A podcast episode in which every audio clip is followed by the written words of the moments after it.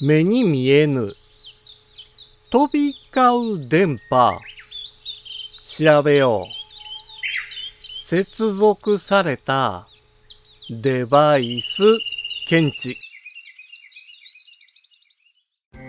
五七五七七の31文字でデジタルに関する単価を読む。デジタル教室。単価部です。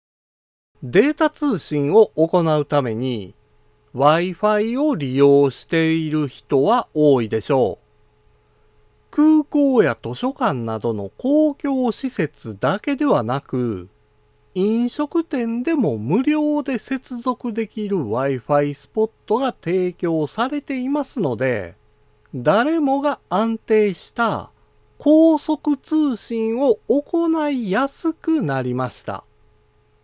もちろん自宅や職場などで Wi-Fi ルーターを設置して、限られた人だけが Wi-Fi 接続できる環境もあります。しかし、しっかりとセキュリティ対策をしていなければ、誰でも簡単に Wi-Fi 接続できてしまう環境になってしまいます。だからこそ、Wi-Fi アナライザーを使って不審なデバイスが接続されていないか調べなければなりません。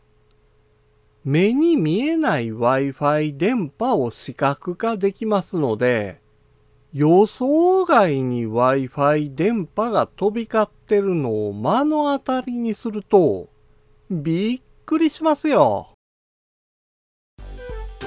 今回の単価は画像付きでインスタグラムやツイッターにも投稿しています。また、デジタル教室ではアプリやパソコンの使い方などの情報をウェブサイトや YouTube、ポッドキャストで配信していますので概要欄からアクセスしてみてください。デジタル教室単価部でした。